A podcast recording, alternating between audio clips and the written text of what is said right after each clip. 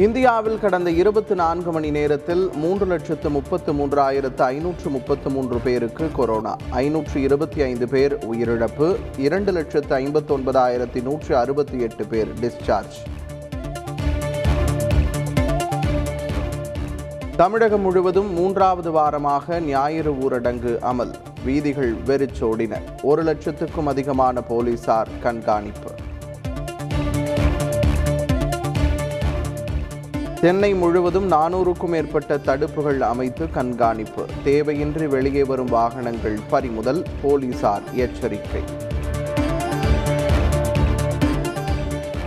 ஓசூர் அருகே ஜூஜுவாடி சோதனைச் சாவடியில் தீவிர கண்காணிப்பு. வாகனங்களில் தேவையின்றி தமிழகத்திற்குள் நுழைபவர்களை கர்நாடகாவுக்கு திருப்பி அனுப்பும் போலீசார்.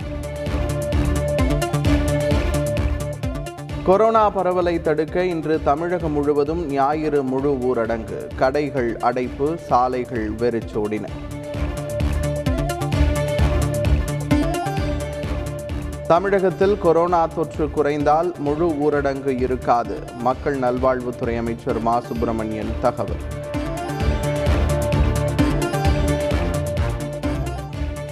சென்னை வடபழனி முருகன் கோவிலில் கும்பாபிஷேக விழா கோலாகலம்.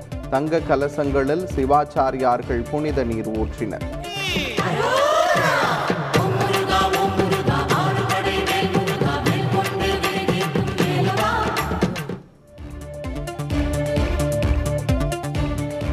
வடபழனி முருகன் கோவில் கும்பாபிஷேக நிகழ்வில் பக்தர்களுக்கு அனுமதி மறுப்பு. கோவிலுக்கு வெளியே சாலையில் நின்று பக்தர்கள் தரிசனம்.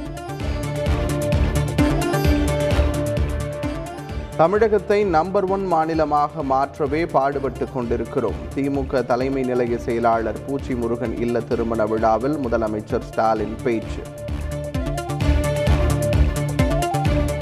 நடப்பாண்டு ஆசிரியர் தேர்வுக்கான அட்டவணை வெளியீடு. ஒன்பதாயிரத்தி நானூற்று தொன்னூற்று நான்கு காலி பணியிடங்களுக்கு ஏப்ரல் ஜூன் மாதத்தில் தேர்வு நடத்த முடிவு.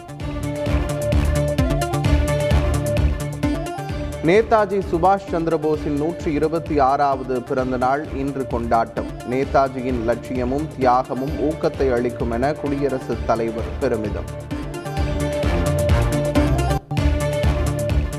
நாடாளுமன்றத்தின் மைய மண்டபத்தில் வைக்கப்பட்டுள்ள நேதாஜியின் படத்திற்கு பிரதமர் மோடி மரியாதை. மக்களவை சபாநாயகர் ஓம் பிர்லா மாநிலங்களவை முன்னவர் பியூஷ் கோயல் உள்ளிட்டோர் மரியாதை செலுத்தினர். நேதாஜி சிலைக்கு மாலை அணிவிப்பதில் பாஜக திரிணாமுல் காங்கிரஸ் தொண்டர்களிடையே மோதல். துப்பாக்கியால் வானத்தை நோக்கி சுட்டு கூட்டத்தை கலைத்த துணை ராணுவம்.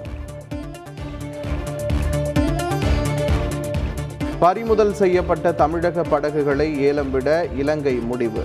நாள் மற்றும் படகு எண்ணிக்கையுடன் அறிவிப்பு வெளியீடு.